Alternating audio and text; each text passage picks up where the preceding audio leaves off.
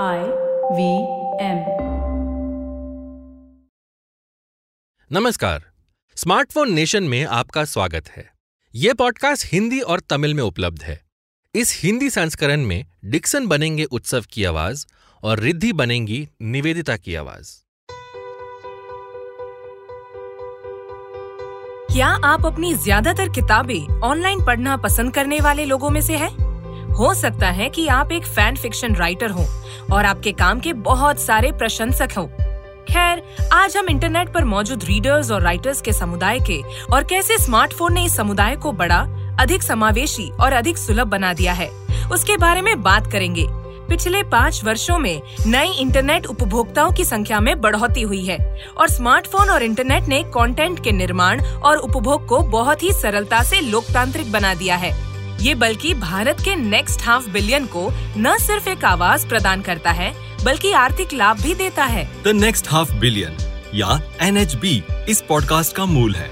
वे भारत में उपभोक्ताओं की दूसरी बड़ी लहर का प्रतिनिधित्व करते हैं, इसलिए उन्हें नेक्स्ट कहते हैं।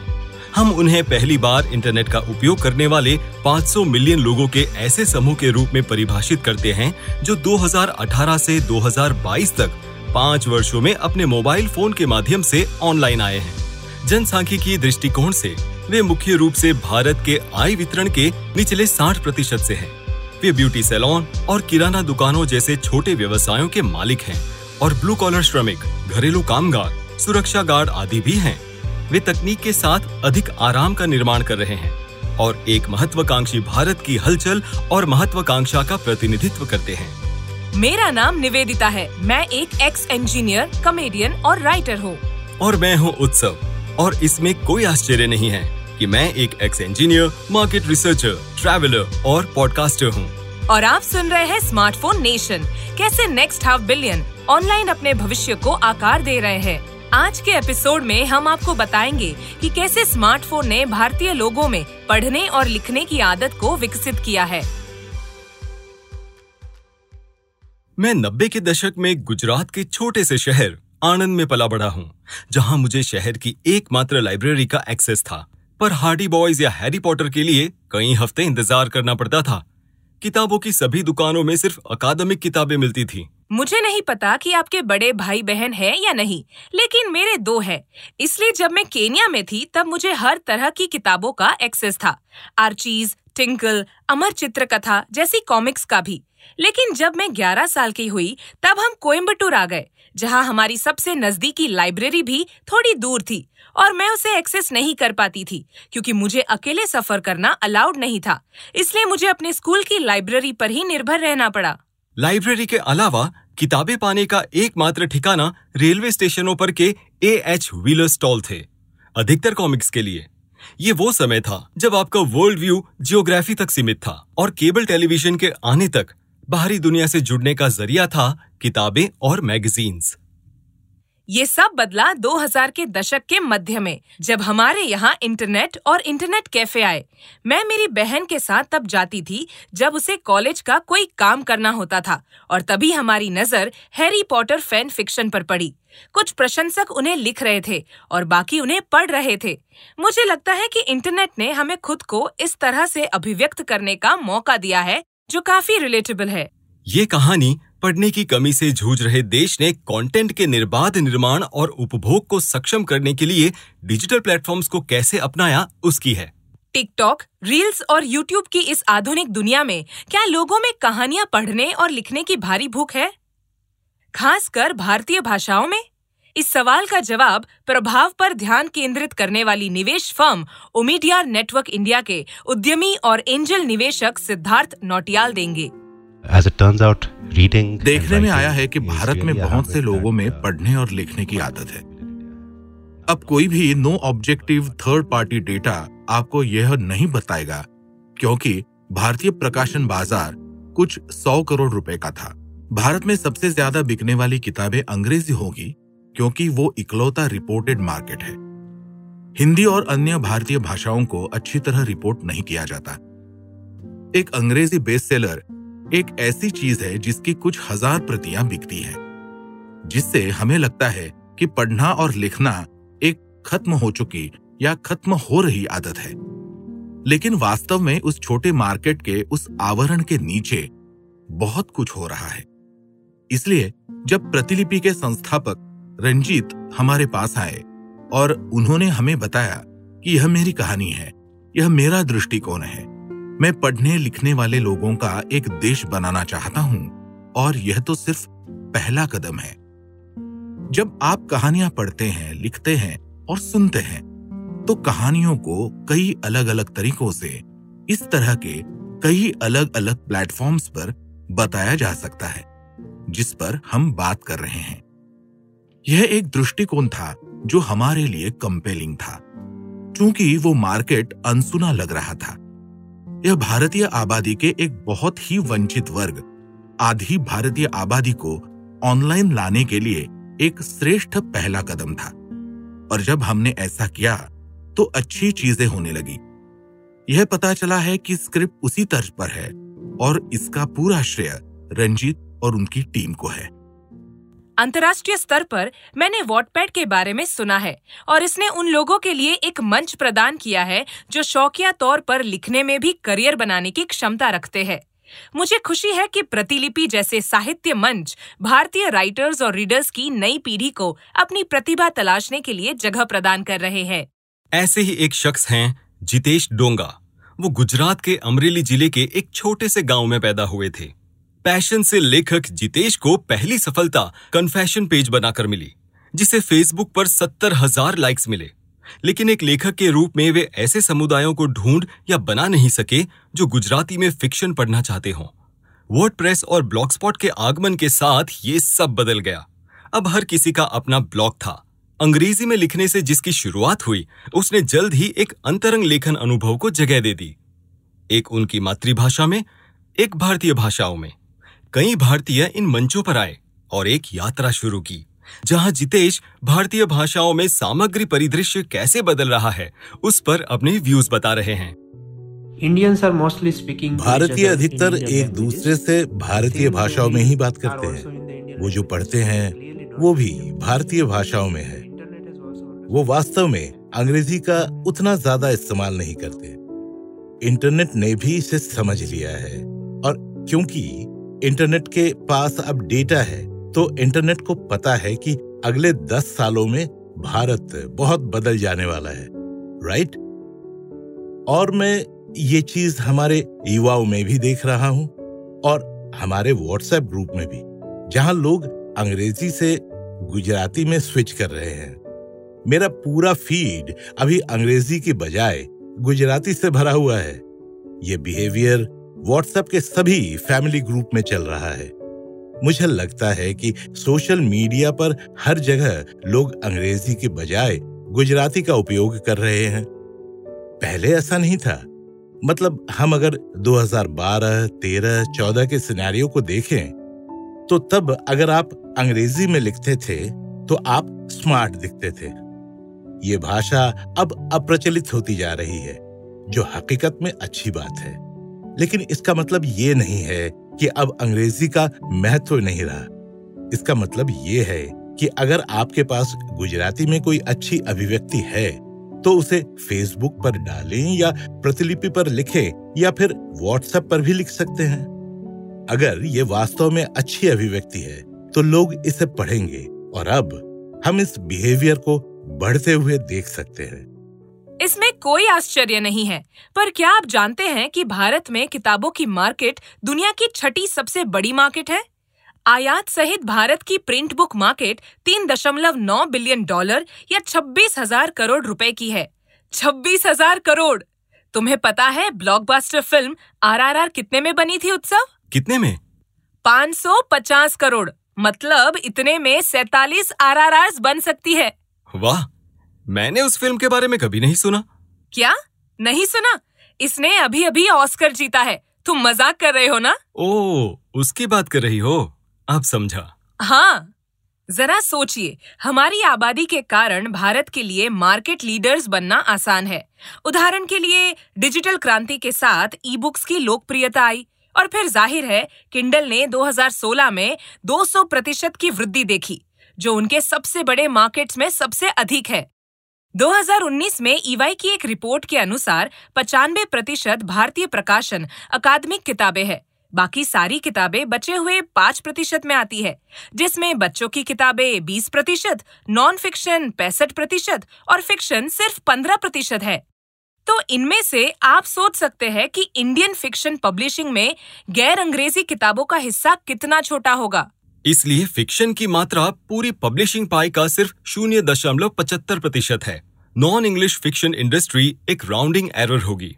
हाँ इसलिए लोगों को इसके लिए नए तरीके खोजने पड़े। सुनते हैं प्रतिलिपि के सह संस्थापक और सीईओ रंजित प्रताप सिंह की कहानी। तो शुरुआती दिनों में जब मैं छोटा था मैं बहुत सारी कॉमिक्स पढ़ता था। मैंने चंपक बालहंस नन्ना सम्राट पढ़ने से शुरुआत की।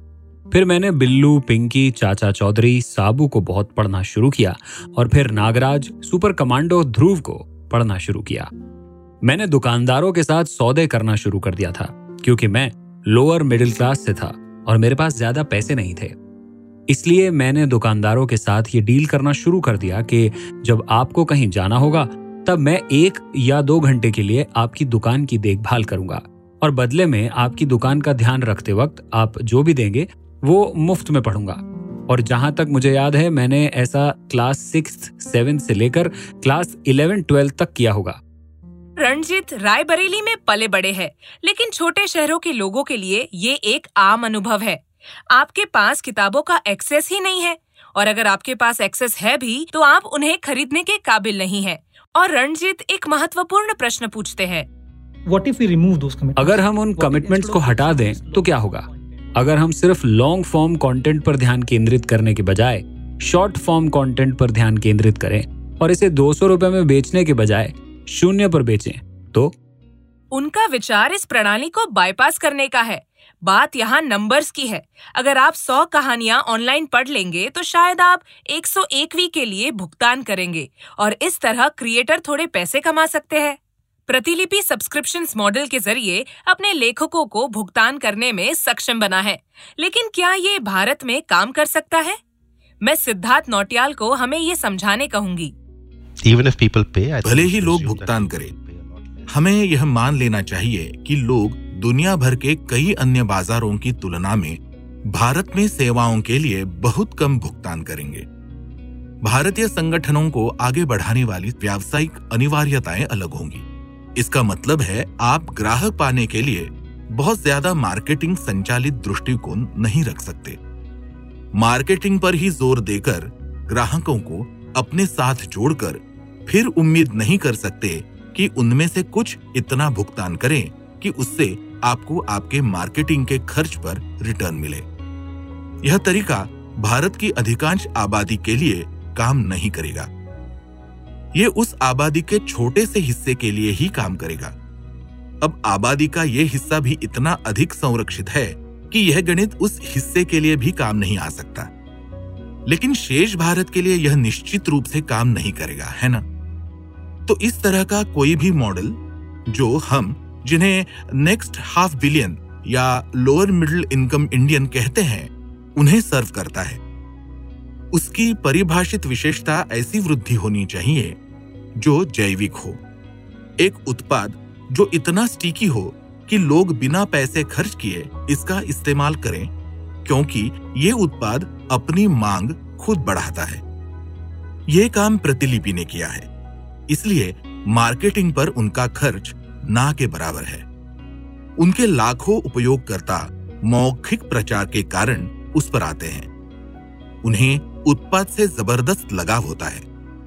हमने जुड़ाव के ऐसे स्तर देखे हैं, जो अब तक हमने सुने भी नहीं थे।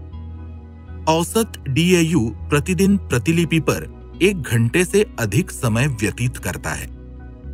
हमने इस संख्या के बारे में वास्तव में पहले नहीं सुना है। हमने सशुल्क उपयोगकर्ताओं के डीएयू को भी देखा और उनकी औसत संख्या ढाई से तीन घंटे तक पहुँच रही है। मेरा मतलब है, ये संख्या बहुत बड़ी है और इसका मतलब यह है कि उनके उत्पाद के प्रति लोगों में ज़बरदस्त प्यार है और वास्तव में पहली शर्त यह है कि उपयोगकर्ता उस उत्पाद के लिए भुगतान करे। एक तो यह कि आपके बिज़नेस मॉडल को काम करना होगा। उपयोगकर्ता कम भुगतान करेगा और दूसरा, उपयोगकर्ता को आपके उत्पाद से इतना प्यार होना चाहिए कि वे भले ही कम भुगतान करे बट वह भी आपके व्यवसाय को आगे बढ़ाने के लिए काफ़ी होगा। प्रतिलिपि में हमने दोनों को देखा है। लंबे समय तक हमें यकीन नहीं था कि प्रतिलिपि जैसे सोशल नेटवर्क या मीडिया नेटवर्क मोनिटाइज होंगे। एक अरसे तक यही लगता था कि विज्ञापन ही एकमात्र रास्ता है। अब समझ आ रहा है कि विज्ञापन एकलौता रास्ता नहीं है और स्पष्ट रूप से इस वक्त प्रतिलिपि के लिए विज्ञापन सबसे कम महत्वपूर्ण मोनेटाइजेशन मैट्रिक है। बात यह है कि हम कितने उपयोगकर्ताओं को भुगतान में कन्वर्ट कर सकते हैं और पहले से ही कंपनी के 10 परसेंट से अधिक डीएयू पेड यूज़र्स हैं। यह संख्या किसी समय अकल्पनीय रही होगी, लेकिन अब बहुत कुछ बदल गया है। एक तो धीरे धीरे लेकिन निश्चित रूप से सही क्राउड और सेवाओं के प्रति रुझान बढ़ गया है। लोगों ने हमेशा हिंदी या तेलुगु या तमिल में न्यूज़पेपर्स या पेपर बैग के लिए भुगतान किया है। लोग इसके लिए ऑनलाइन भुगतान नहीं करेंगे। इसके लिए ऑनलाइन भुगतान करने की प्रवृत्ति बढ़ी है। साथ ही ऑनलाइन भुगतान करने में आसानी भी बढ़ गई है। पहले ऑनलाइन छोटे छोटे भुगतान करने के लिए बहुत संघर्ष करना पड़ता था। यूपीआई और ऑटो पे के आने से यह संघर्ष काफ़ी कम हो गया है। मतलब यह है कि जैसे जैसे लोगों को हमारा उत्पाद पसंद आता है, वे ऑनलाइन भुगतान करने में कंफर्टेबल होते हैं और उनके लिए ऑनलाइन भुगतान करना आसान हो जाता है। हमने देखा है कि सब्सक्रिप्शन काफ़ी बढ़ गया है। मुझे लगता है कि कंपनियों में सशुल्क उपयोगकर्ताओं की संख्या एक लाख हो गई है। और आगे चलकर और बढ़ेगी। यह सिर्फ़ प्रतिलिपि की बात नहीं है। हमने इसे व्यापक इकोसिस्टम में भी देखा है। मुझे लगता है कि बदलाव आ गया है। हमें छोटी टिकटें मिलने की उम्मीद थी और प्रवृत्ति और सहजता के कारण छोटी टिकटें बन रही हैं। ये एक ऐसा उत्पाद है जो छोटे भुगतानों पर काम करता है, बड़े भुगतानों पर नहीं। लोगों को ऑनलाइन लिखने के लिए पैसे मिलने लगे। उसके पहले लोग अपना कंटेंट लोग पढ़े, उसके लिए पैसे देते थे। सेल्फ पब्लिशिंग इस तरह से होती थी। एक छोटे से ब्रेक के बाद हम उस बारे में बात करेंगे।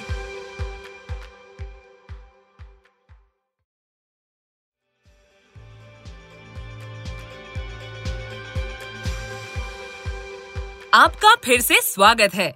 आइए सेल्फ पब्लिशिंग के बारे में बात करें। भारत में सेल्फ पब्लिशिंग उद्योग पश्चिम के मुकाबले अभी नया है। ज़ाहिर तौर पर चार्ल्स डिकन्स और वर्जीनिया वॉल्फ जैसे लेखकों ने अपनी किताबें खुद पब्लिश की, लेकिन अब तक भारतीय उपमहाद्वीप में ऐसा कोई उदाहरण सामने नहीं आया। Best seller immortals of Meluha लिखने वाले अमिश त्रिपाठी जैसे लेखकों को अपनी किताब में खुद निवेश करना पड़ा। क्योंकि पारंपरिक प्रकाशकों ने उसे कई बार रिजेक्ट कर दिया था। अंततः उन्होंने एक साहित्यक एजेंट को अपनी किताब छापने के लिए मना लिया, लेकिन मार्केटिंग और डिस्ट्रीब्यूशन में उन्होंने खुद निवेश किया। 2015 में सावी शर्मा की किताब एवरीवन हैज़ अ स्टोरी एक सनसनी बन गई और वो भारत में सबसे कम उम्र की महिला स्व प्रकाशित लेखिका बन गई। अमीश त्रिपाठी और सावी शर्मा ने अपनी किताबों को प्रिंट फॉर्म में खुद पब्लिश किया था। वॉटपैड और प्रतिलिपि जैसे प्लेटफॉर्म आपको कहानियाँ लिखने और उन्हें अपने पाठकों के साथ निशुल्क साझा करने की सुविधा देते हैं। सेल्फ पब्लिशिंग आपको फ़ौरन पैसे मिलने की गारंटी नहीं दे सकता, लेकिन फिर भी यह आपको खुद को परखने का एक मौका ज़रूर देता है। हालाँकि ऐसी कई अंतर्राष्ट्रीय उदाहरण उपलब्ध है, जहाँ वॉटपैड की कहानियाँ इतनी लोकप्रिय हुई कि वो सबसे ज़्यादा बिकने वाली नॉवेल्स भी बनी और उनके ऊपर फीचर फ़िल्में भी बनाई गई। पूर्वी एशिया में वेबटून्स का कल्चर है। जिनसे टीवी शो या फ़िल्में बनाई जाती है। All of us are dead और ट्रू ब्यूटी जैसे कई लोकप्रिय दक्षिण कोरिया ड्रामा लोकप्रिय वेबटून पर आधारित थे। कुछ ही समय में यहाँ भी ऐसा होने लगेगा। भले ही छोटे पैमाने पर पर इसकी शुरुआत हो चुकी है। अंकु प्रतिलिपि की लेखिका हैं और हिमाचल प्रदेश की हमीरपुर से हैं। वो कहती हैं कि फिक्शन पढ़ना कठिन था क्योंकि हालाँकि गाँव में हर कोई उन्हें पढ़ना पसंद करता था लेकिन वहाँ ज़्यादातर अकादमिक किताबें ही उपलब्ध थी। जब उन्होंने हैरी पॉटर फ़िल्में देखी तो वो वास्तव में किताबें पढ़ने के लिए उत्सुक हो गईं, लेकिन उन्हें वो किताबें कहीं नहीं मिली।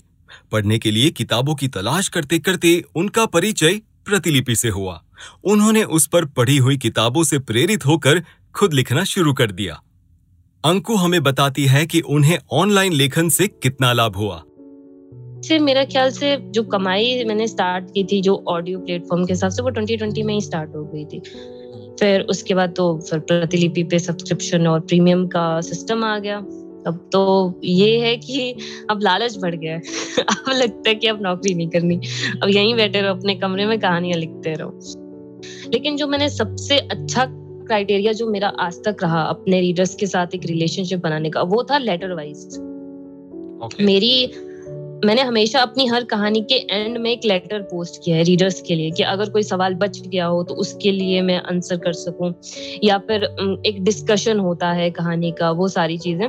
ऑनलाइन लिखने की एक और विशेषता जो उसे और अधिक मज़ेदार बनाती है वो है वास्तविक समय में पाठकों के साथ बातचीत करने की क्षमता। अंको हमें बताएँगी कि वो अपने पाठकों के साथ कैसे संवाद करती है। लेकिन जो मैंने सबसे अच्छा क्राइटेरिया जो मेरा आज तक रहा अपने रीडर्स के साथ एक रिलेशनशिप बनाने का, वो था लेटर वाइज मैंने हमेशा अपनी हर कहानी के एंड में एक लेटर पोस्ट किया है रीडर्स के लिए कि अगर कोई सवाल बच गया हो तो उसके लिए मैं आंसर कर सकूँ, या फिर एक डिस्कशन होता है कहानी का, वो सारी चीज़ें। आज प्रतिलिपि विभिन्न माध्यमों में ऑनलाइन लघु कथाओं से लेकर धारावाहिक उपन्यासों तक और ऑडियो बुक से लेकर पॉडकास्ट तक, हर तरह की कहानियाँ कहने का एक मंच है। उनके पास कॉमिक्स और पेपर बुक्स भी हैं। जून 2022 में लगभग 20 मिलियन सक्रिय पाठकों के साथ प्रतिलिपि साहित्य में यूज़र जनरेटेड कंटेंट के मामले में देश में सबसे आगे है। एक मज़ेदार तथ्य, प्रतिलिपि पर यूज़र्स द्वारा बिताया गया औसत समय अब फेसबुक से भी अधिक है। औसत यूज़र प्रतिलिपि पर प्रतिदिन 70 मिनट खर्च करता है, जो संभवतः भारत में लगभग किसी भी उत्पाद से ज़्यादा है। यहाँ डिस्क्लोजर का एक पॉइंट है। आईवीएम पॉडकास्ट जो इस पॉडकास्ट का निर्माण कर रहा है 2020 से प्रतिलिपि का हिस्सा रहा है। इसलिए हम गारंटी दे सकते हैं कि प्रतिलिपि के लेखक पैसे कमा रहे हैं और इससे बहुत खुश है।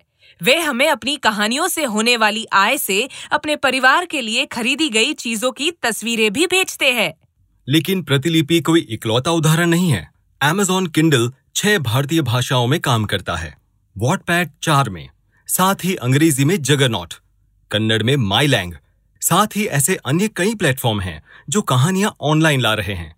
वो भी विभिन्न व्यवसाय मॉडल और एक्सेसिबिलिटी के विभिन्न स्तरों के साथ। और ये सभी पिछले दस वर्षों के भीतर लॉन्च किए गए हैं। यह भारतीय प्रकाशन के इकोसिस्टम के लिए एक आदर्श बदलाव है। परंपरागत रूप से भारतीय प्रकाशन उद्योग में गेट कीपर्स का एक समूह रहा है। पब्लिशिंग हाउस, संपादक और साहित्यक एजेंट, लेकिन उनमें से अधिकांश भारत के महानगरों में स्थित है। इस भौगोलिक बाधा को नेटवर्क की बाधा ने और भी बदतर बना दिया है। जितेश जैसे किसी व्यक्ति के लिए इन गेटकीपर से जुड़ना और अपने लेखन को प्रस्तुत करना लगभग नामुमकिन है। पश्चिम के विपरीत, उन तक पहुँचने के लिए यहाँ पर प्रमुख संपर्कों की कोई डायरेक्टरी नहीं है। भले ही ये गेटकीपर सुलभ हो जाए, लेकिन वे अभी भी बहुत कम और काफ़ी दूर दूर फैले हुए हैं। हमारे यहाँ लगभग 10 से 15 साहित्यक एजेंट और स्वतंत्र संपादकों का एक समूह है, जो हर साल बयासी हज़ार कहानियाँ, यानी कि प्रतिदिन लगभग 225 कहानियों का उत्पादन करने वाले उद्योग के लिए अपर्याप्त है।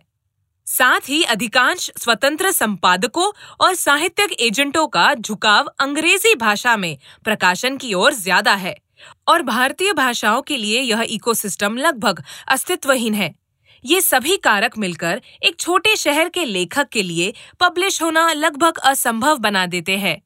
सेल्फ पब्लिशिंग इंडस्ट्री इसे बदल देती है। प्रतिलिपि और वॉटपैड जैसे प्लेटफॉर्म गेटकीपर्स को हटा देते हैं। पूरा समीकरण अब सरल हो गया है।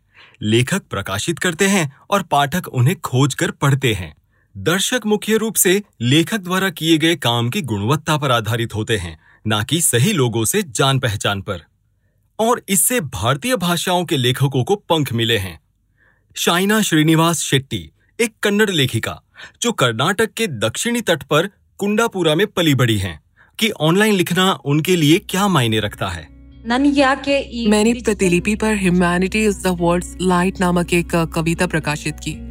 उस पर पहली कमेंट मेरे पति ने की थी, लेकिन बाद में मैं खुद को रोक नहीं पाई। हर दिन मैं अपनी प्रोफ़ाइल में लॉग इन करके देखती कि किसी ने कमेंट तो नहीं की है। फिर लोगों ने अप्रत्याशित स्तर पर मेरी कविता के प्रति अपना प्यार दिखाया। आजकल के संपादकों सहित सारे लोग मेरे काम की प्रशंसा करने लगे। इतनी प्रशंसा और मान्यता मिलना वास्तव में मेरे जीवन का एक बहुत बड़ा मोड़ था। अगस्त 2022 तक शाइना की कहानियों को कलेक्टिवली 9 लाख से अधिक बार पढ़ा गया है और प्रतिलिपि पर 7,200 से अधिक पाठक उनकी कहानियों को फॉलो करते हैं। ट्रेडिशनल इकोसिस्टम में तो इसकी कल्पना करना भी मुश्किल है। लेकिन ऑनलाइन लेखक के लिए सक्रिय पाठकों का बड़ा समूह उन्हें सिर्फ़ मान्यता ही नहीं देता। जितेश का कहना है कि अब पूरी तीन किताबें प्रकाशित करने के बाद वह प्रति वर्ष लगभग दो लाख कमाते हैं। जिसमें रॉयल्टी के अलावा ऑडियो और फ़िल्म रूपांतरण के लिए बेचे जाने वाले अधिकार भी शामिल है। उन्हें दिवंगत और सम्मानित बंगाली लेखिका महाश्वेता देवी से हुई आकस्मिक मुलाकात याद है।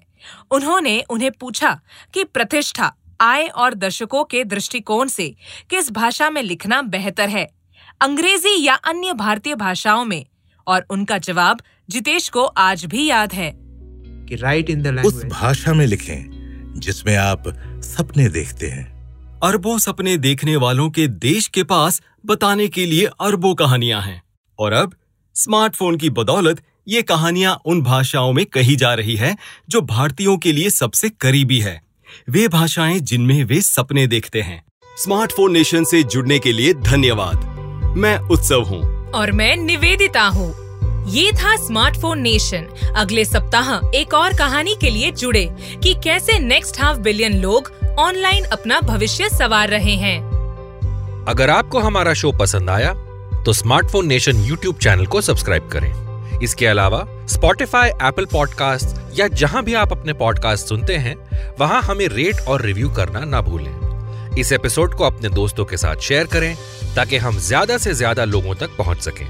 आप आईवीएम पॉडकास्ट पर या जहाँ भी आपको अपना पॉडकास्ट मिलता है, वहाँ स्मार्टफ़ोन नेशन को सुन और सब्सक्राइब कर सकते हैं। यह पॉडकास्ट हिंदी और तमिल में भी उपलब्ध है। इस सीज़न को संभव बनाने के लिए ओमीडियार नेटवर्क इंडिया का विशेष धन्यवाद। यह जानने के लिए कि ओएनआई कैसे साहसी और उद्देश्य संचालित उद्यमियों के साथ साझेदारी करके भारत के अगले आधे अरब लोगों के जीवन को बेहतर बनाने के लिए काम कर रहा है ओमीडियर नेटवर्क डॉट इन पर जाएँ। हमें बताएँ कि आप शो के बारे में क्या सोचते हैं। आप हमारे मेजबानों को ट्विटर और इंस्टाग्राम पर देख सकते हैं। उत्सव को Instagram ID at Y V travel forty two पर देखा जा सकता है। आप निवेदिता को Instagram ID at Niv dot Prakasham पर संपर्क कर सकते हैं। आप आईवीएम को ट्विटर फेसबुक और इंस्टाग्राम पर at I V M podcast पर फॉलो कर सकते हैं।